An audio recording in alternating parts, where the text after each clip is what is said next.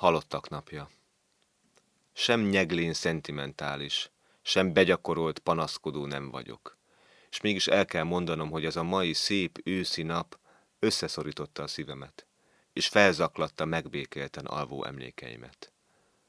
Reggel, hogy az ablakon kinéztem, azt sem tudtam, milyen napot jelent a naptár, milyen érzések és gondolatok várnak rám de pillanatok múltán elfutott ablakunk alatt a koszorúkkal és virágfüzérekkel felpakolt villamos, és ugyanabba az irányba láttam haladni a kisebb-nagyobb embercsoportokat, sok asszonyt és gyereket kisebb koszorúval a karjukon, vagy tarka őszi virágokkal a markukban, és férfiakat is láttam sötét ruhákban, és ők is fel voltak virágozva, és akkor, mintha igazán csak most ébredtem volna álmomból, egyszerre felfogtam a nap komor és nagyszerű jelentőségét.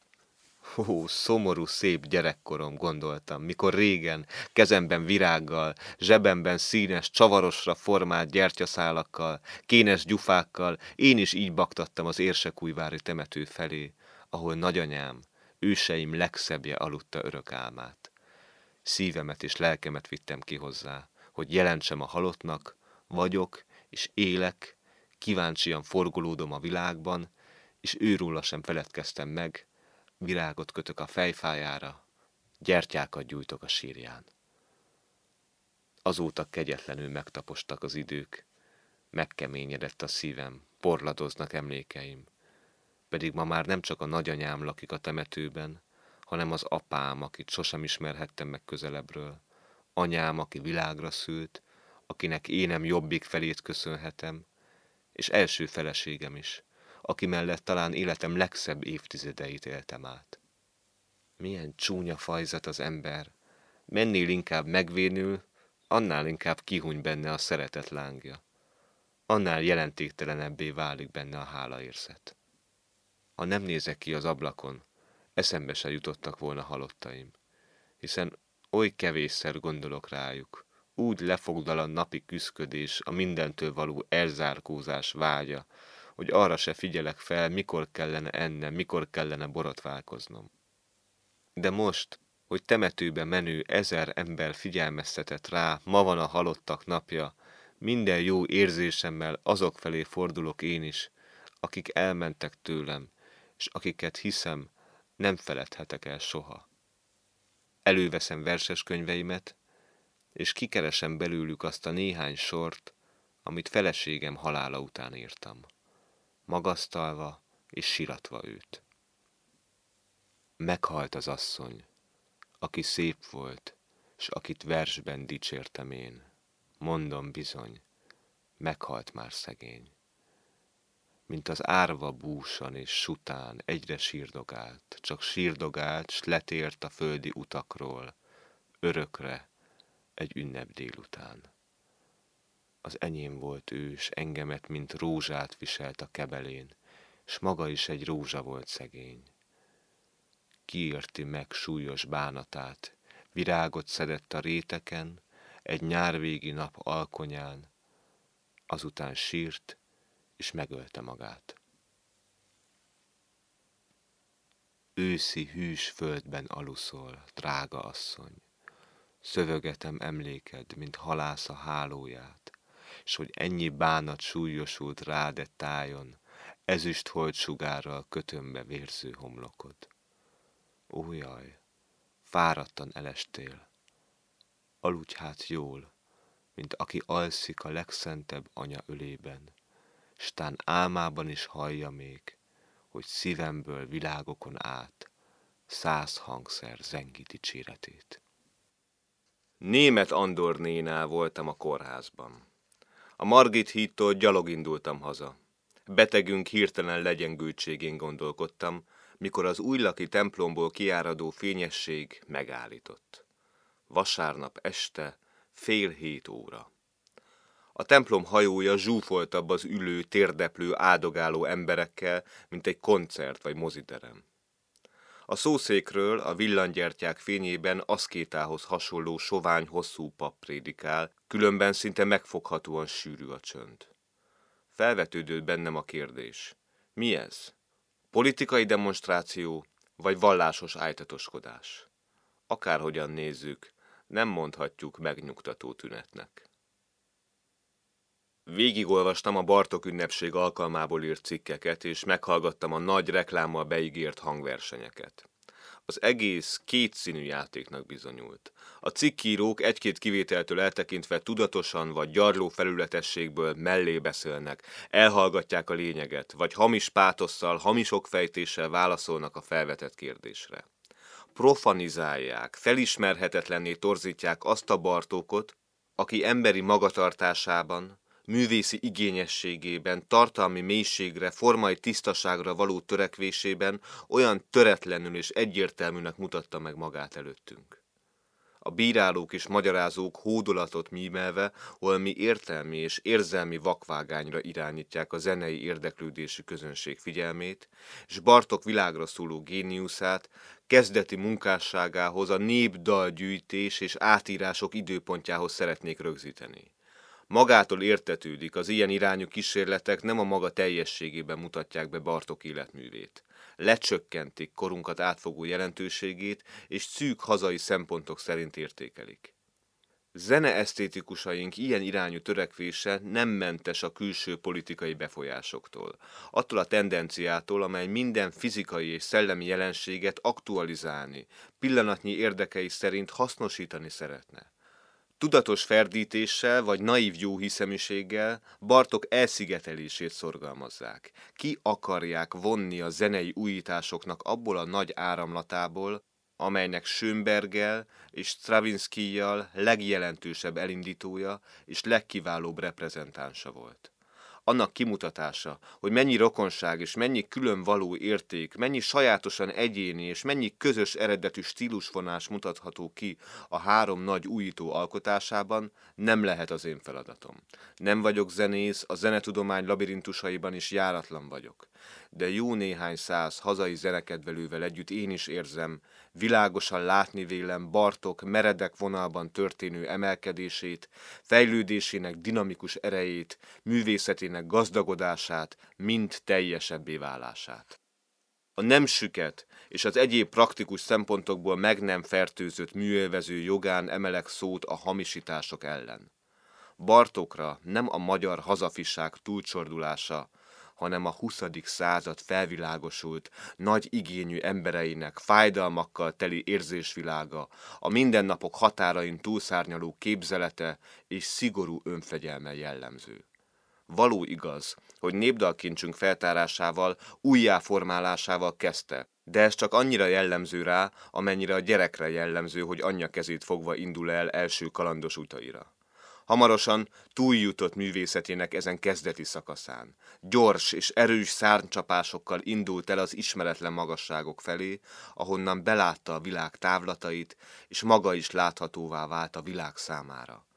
Bartok különös fejlődésének, egyéni kiteljesedésének felismeréséhez jelentős segítséget nyújt Kodály művészetének helyes értékelése együtt, egy eszme sugallatára indultak el, s ma már épp hogy emlékeztetnek egymásra. Egyazon forrástól indultak, látszatra egyazon cél felé, és végeredményben egészen más tájakra jutottak el. Kodályt egy életre magukhoz kötötték a nép dalaiban rejlő zenei élmények.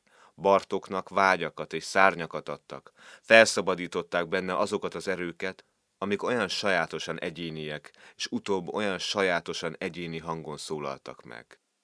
Kodályt örök fogjukká tették a népdalok varázslatos szépségei. Bartók maga is varázslóvá vált általuk. Nem merül ki a múlt nagyszerű ajándékának variálásában, újra és újra formálásában, s bár sohasem szakad el tőle, mégsem folytatja, hanem emlékezve rá, merőben újat teremt. Gondoljunk csak Bartok és Kodály két színpadi művére. A csodálatos mandarinra és a Hári Jánosra. És látni fogjuk a kettő közötti feloldhatatlan különbséget, lényegi ellentétet. A csodálatos mandarin kompozíciójában már nem hazai talajhoz kötött magyar zeneszerző akar lenni Bartók, hanem zeneszerző, a szó egyetemes értelmében a népzene erői felszívódtak benne, már nincs rá szüksége, hogy a közkincsé vált értékeket a saját érdekében dokumentálja. Akarva akaratlanul magyar származású zeneszerző marad a világ előtt, de igazi nagyságát már nem származási öröksége, hanem az egyetemes életet magukban foglaló alkotásai határozzák meg. Vele szemben Kodály megmaradt magyar zeneszerzőnek. Életműve ezért is szűkebb skálájú és kisebb hatósugarú egykori népdalgyűjtő társáinál. Ha végigkísérjük Bartók fejlődés útját, csodálatba kell, hogy ejtsenek azok az ősi indulatok, örömök és szomorúságok, összességében az az elementáris férfi líra, ami egész művészetének alaphangját és ható erejét jelenti. Nem könnyedén optimista, de nem is reményvesztettem pessimista. Az ő művészetét végzetszerűen meghatározottnak érezzük, és mégis csupa ellenállás, kemény nekifeszülés mindannak, ami megváltoztathatatlannak látszik. Emlékezünk csak az éjszaka zenéje kis zongoradarabra, és gondoljunk egy hasonló motivumú debüzi kompozícióra. És megint világosabbá válik előttünk Bartok nagyszerű egyénisége. Mennyi remegő félhomályt, melankóliára hajlamos, már-már femininnek mondható érzékenységet, plen air impressziót találunk Debüzinél, és micsoda makacs erők, kérlelhetetlen viaskodások hangzanak föl Bartok az éjszaka zenéjében. Bartok nem elleste az éjszaka hangjait, hanem mintha maga is szerves része lenne az éjszakának. Helyesebben a beláthatatlan, felmérhetetlen, kiismerhetetlen, örökös harcban gyötrődő természetnek. És ha így szólal meg Bartok kompozíciójában az éjszaka zenéje, milyen ősi erők feltörésével, tragikus egymás ellen feszülésével találkozunk a harmadik vonós négyesben. Egy magára hagyott, lemesztelenített ember szenved a viharban. Szinte a végpusztulás közelettétől retteg a zene hallgatója. Az egész világmozgás a hangok különös változataiban testesedik meg, minden a maga ősi lényegében, cizellálás és stilizálás nélkül érzékelhető. Bartok fejlődésének ezt a szakaszát elég találóan pokoljárásnak szokták nevezni. Jó magam, a mindenségnek ilyen önmagával vívott harcát még sosem éltem meg. A rendetlenségnek ezzel a végletes rendjével, az emberi én ilyen frenetikus felháborodásával, könyörtelen véleménynyilvánítással még sohasem találkoztam. Szenvedünk ettől a zenétől, gyötör és próbára tesz, de végül is megtisztulunk tőle. Mert nem az őrjöngő gyűlölet, hanem az igazságkeresés fanatizmusa, a legtisztább értelmű önvédelem láza táplálja és hevíti ezt a harcot. Bartok nem azért járja a poklot, hogy gyönyörködjék a tűzre vetettek szenvedésében, hiszen hallhatjuk, azonosítja magát az áldozatokkal, együtt tombol és együtt üvölt velük. De sajnos a fénynek, ahhoz a tiszta forrásához, ahová el akart jutni, ezeken a szörnyű tájakon át vezet az út. A pokoljárás a végső erőpróba a számára vagy belepusztul, vagy átgázol rajta. Pályájának íve vagy ketté törik, vagy a maga egészében beteljesedik. Sikerült a túlsó partra jutnia. Aránylag rövid élete végén felcsendülnek zenéjének világos harmóniákkal, bölcsességgel és bizalommal átszűtt, kristálycsillogású hangjai. Ha nem is volt ideje hozzá, hogy nagy életművét teljességgel lezárja, hegedű versenye, magyarázatot ad Bartok élethalál harchoz hasonló alkotói küzdelméhez. Világos előttünk, hogy győzött a lemarasztaló tétovázások és csaló tévejgések felett. A törékeny emberi alkat, meg nem értéstől, kudarctól vissza nem riadó szellem a legnagyobbakkal, legerősebbekkel, legfenségesebbekkel került egy sorba. Művészetét nemzedékek számára megőrzi az idő, hogy szerethessék benne azt, ami testvérien emberi és istenien magasztos. A Bartok hangversenyek megrendezése gonoszul rossz volt. Ártó, zavart keltő tendenciával csoportosították a műveit. Az előadóterem sivárságával és túlzsúfoltságával a legkiválóbb alkotások jelentőségét is minimumra csökkentették. Ez az ünneplésnek nevezett cécó senkihez nem hozta közelebb az igazi Bartokot és senkit sem győzött meg szellemének halhatatlan gazdagságáról. A magam őszinte tiszteletadását az alábbi 1939-ben írott versemmel rovom le. Szóljunk valamit a zeneszerzőről is. Láthatod szárnyas kabátban a dobogón, s az utcán, amint levet kalappal sétál a reggeli napsütésben. Olyan vékony, mint a halszálka, olyan fehér, mint egy lilium, de ha leül a zongorához, sárkányá változik, csörömpöl, sír, és néha ugat, hogy elsötétül az ég, s a házak falai beomlanak. Egyáltalában nem arra való figura, hogy a gyermekek elé álljon és megtanítsa őket kesztyűbe dudálni, s a szülők iránti tiszteletre.